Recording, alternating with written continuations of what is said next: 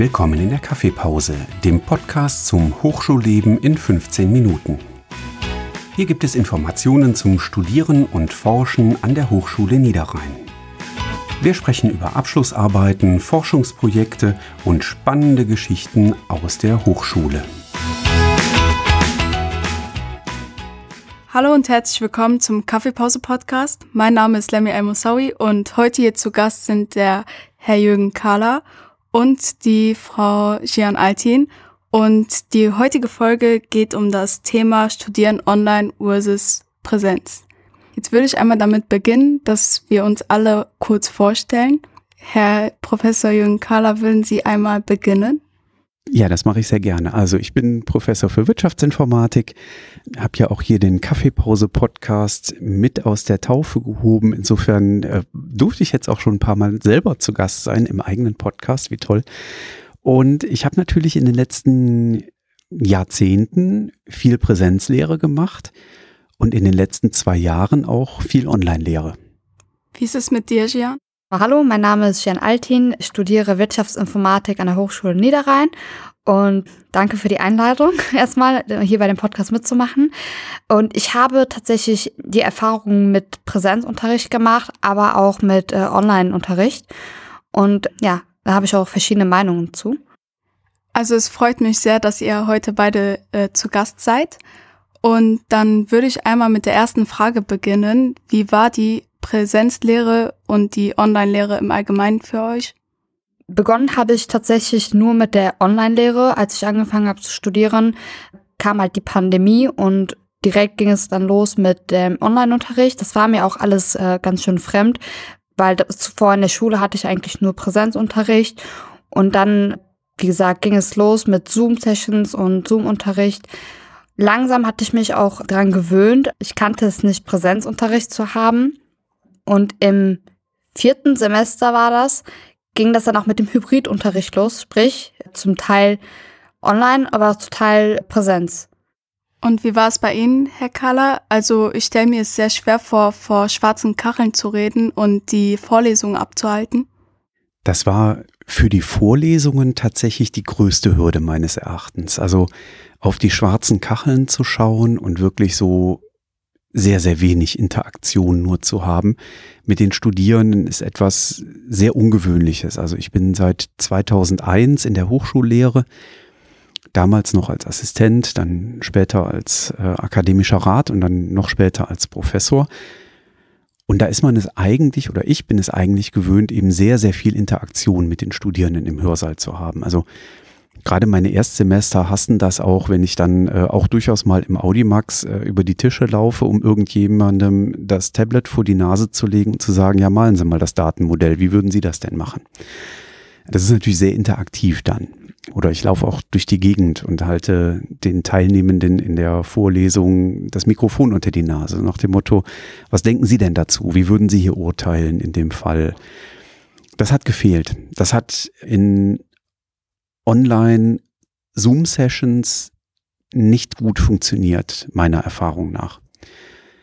Auf der anderen Seite, das, was in Präsenz schwieriger ist, nämlich Inhalte so didaktisch rüberzubringen, dass wirklich alle abgeholt werden, die mit im Hörsaal sitzen und die diese Veranstaltung, die Vorlesung, das Modul belegen, das klappt wiederum besser mit digitalen Lehrformaten, wie zum Beispiel Videos.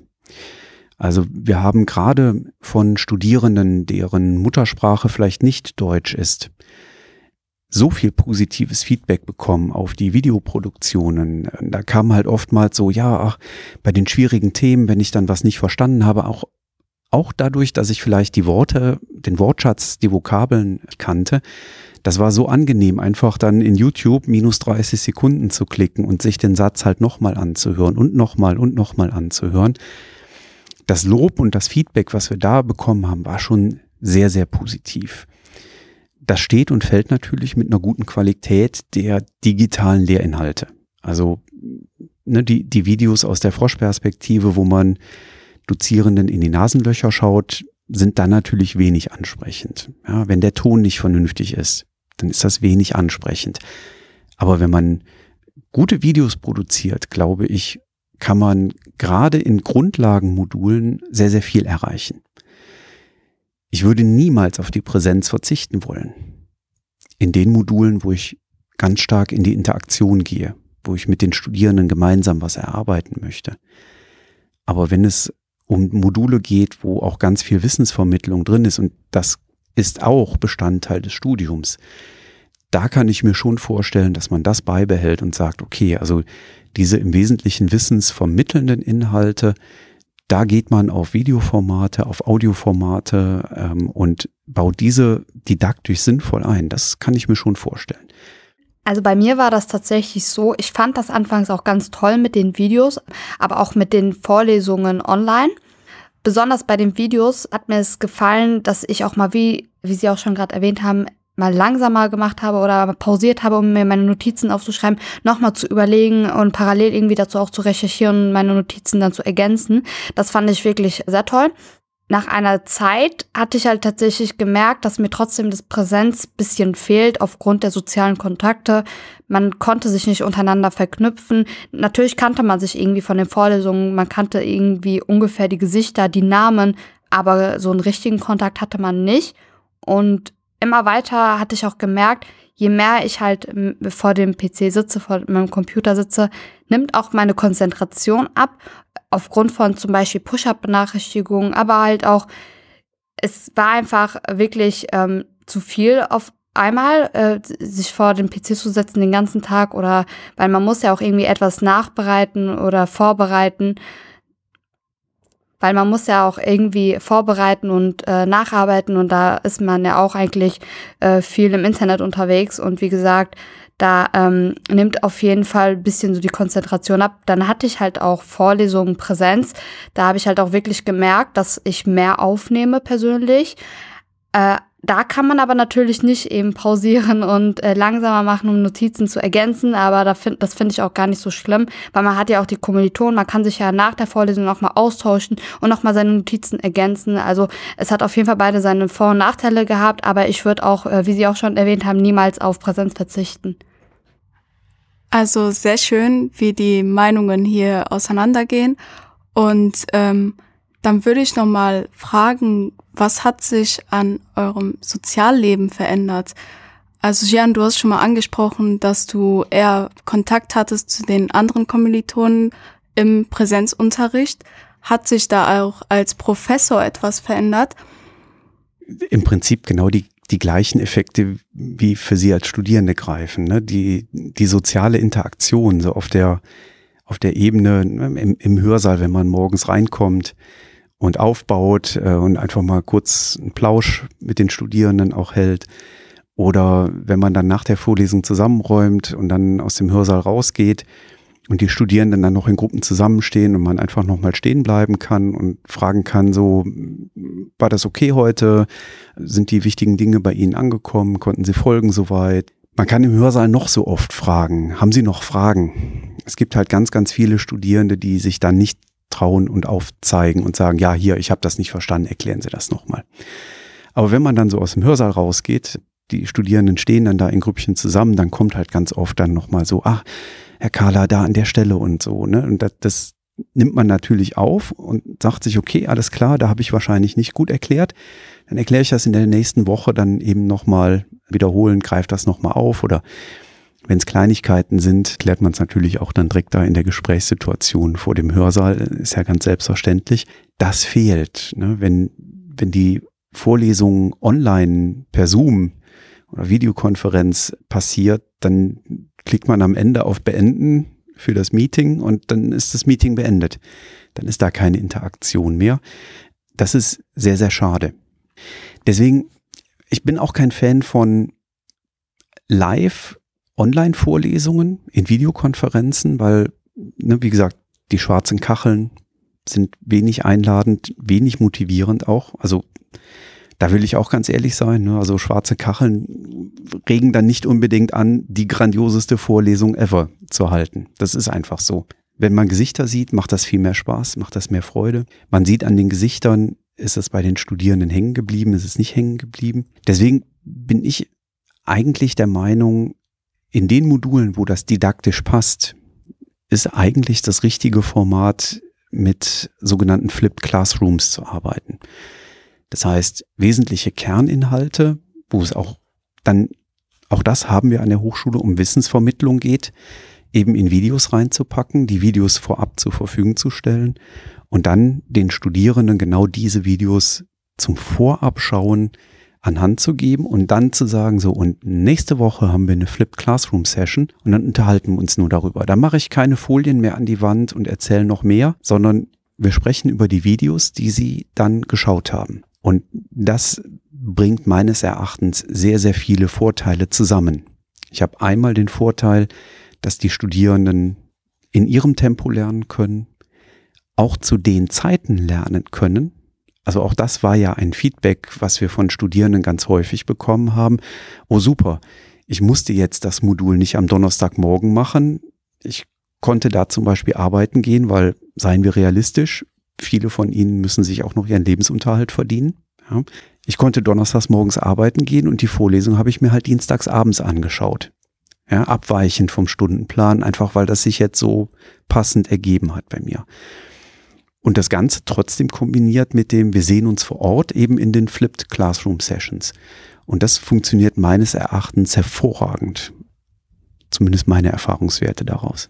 Ja, aus Sicht einer Studentin kann ich eigentlich dieselbe Meinung vertreten. Sie meinten ja schon, dass mit den Flip Classrooms, das fände ich auch ein sehr tolles Konzept. Man kann sich seinen Stundenplan auch so ein bisschen selber zusammenbasteln und auch irgendwie individuell gestalten, wie man was lernt und wann man etwas lernt. Und trotzdem hat man die Möglichkeit, live dann nochmal Fragen zu stellen. Meistens hatte ich auch das Gefühl, dass man sich online gar nicht getraut hat, Fragen zu stellen, weil man wusste, okay, jetzt hört wirklich jeder zu. Und wenn man da halt in einer Veranstaltung sitzt, dann äh, hört vielleicht 10 Prozent äh, zu, was ein Studierender sagt. Oh, hoffentlich mehr. ja, also wenn, ich sage das mal so von meiner Perspektive, vielleicht äh, gibt es Fragen von Studierenden an den Professor, die gestellt werden, obwohl ich, ich kenne persönlich die Antwort, deswegen höre ich da jetzt nicht ganz genau zu, was der Studierende dann fragt. Aber online sah das halt ganz anders aus, da hat man halt wirklich immer genau zugehört. Ähm, ja, also ich vertrete tatsächlich dieselbe Meinung. Das ist mal eine Mischung aus Online-Videos macht und auch Präsenzveranstaltungen. Ja, also ich kann von mir aus sagen, dass ich online viel weniger für die Uni eigentlich gemacht habe, weil hier im Uni-Alltag motivieren und wir äh, hier im Uni-Alltag motivieren wir uns gegenseitig. Ähm, das heißt also, wenn wir einmal sagen, ja, zwei Stunden lernen wir für dieses Modul, was wir jetzt haben, dann lernen wir auch diese zwei Stunden. Und online hat es einfach an Interaktion mit Kommilitonen und auch mit den Professoren gefehlt. Also hier merke ich einfach, ich kenne die Professoren auch besser. Aber auch vor allem der Austausch äh, zwischen den Kommilitonen, da war auch auf jeden Fall ein großer Unterschied. Präsenz hat man immer natürlich die Möglichkeit, mehr Menschen kennenzulernen, eventuell auch Freundschaften zu knüpfen. Das können wir zum Beispiel behaupten. Also als wir Online-Unterricht hatten, wir kannten uns. Durch diese Zoom-Sessions hatten wir auch ein, zwei Mal Gruppenarbeiten zusammen. Aber wir hatten halt wirklich äh, nie was miteinander zu tun. Aber Präsenz hat sich das geändert und wir verstehen uns auch mittlerweile ja. sehr gut eigentlich und tauschen uns auch dann aus, äh, was Materialien angeht oder halt auch Notizen oder wenn der eine mal krank ist, dass die andere Person dann in der Vorlesung sitzt und mal mitschreibt.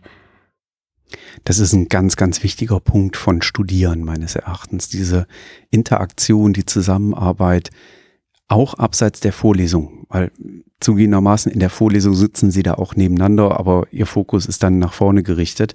Aber eben nach der Vorlesung zu sagen, so jetzt gehen wir in die Mensa, gehen noch Mittagessen und dann setzen wir uns mal in die Lernlandschaft hier an der Hochschule äh, und wiederholen nochmal die Folien oder bereiten die nächste Vorlesung schon mal vor, je nachdem, wie sie so arbeiten und wie sie interagieren.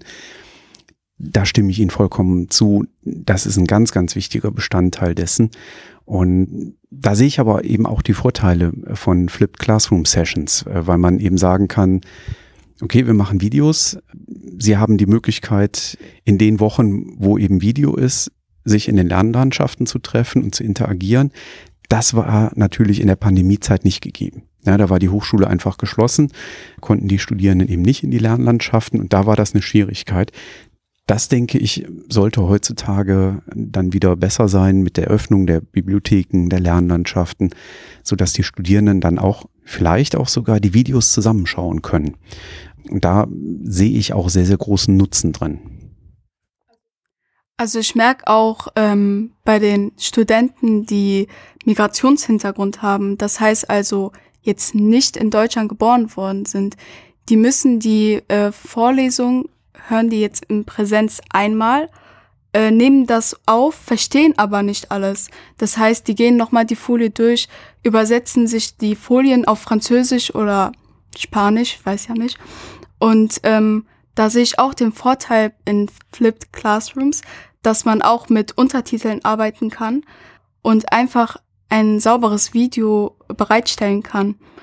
Das hat seine Vorteile für alle das ist, äh, ne, wenn, wenn Sie die großen Videoplattformen sich anschauen, die haben heute alle künstliche Intelligenzen im Einsatz und dann können Sie on the fly äh, sich quasi die Untertitel in einer von Ihnen bevorzugten Sprache einblenden lassen. Das ist natürlich auch grandios.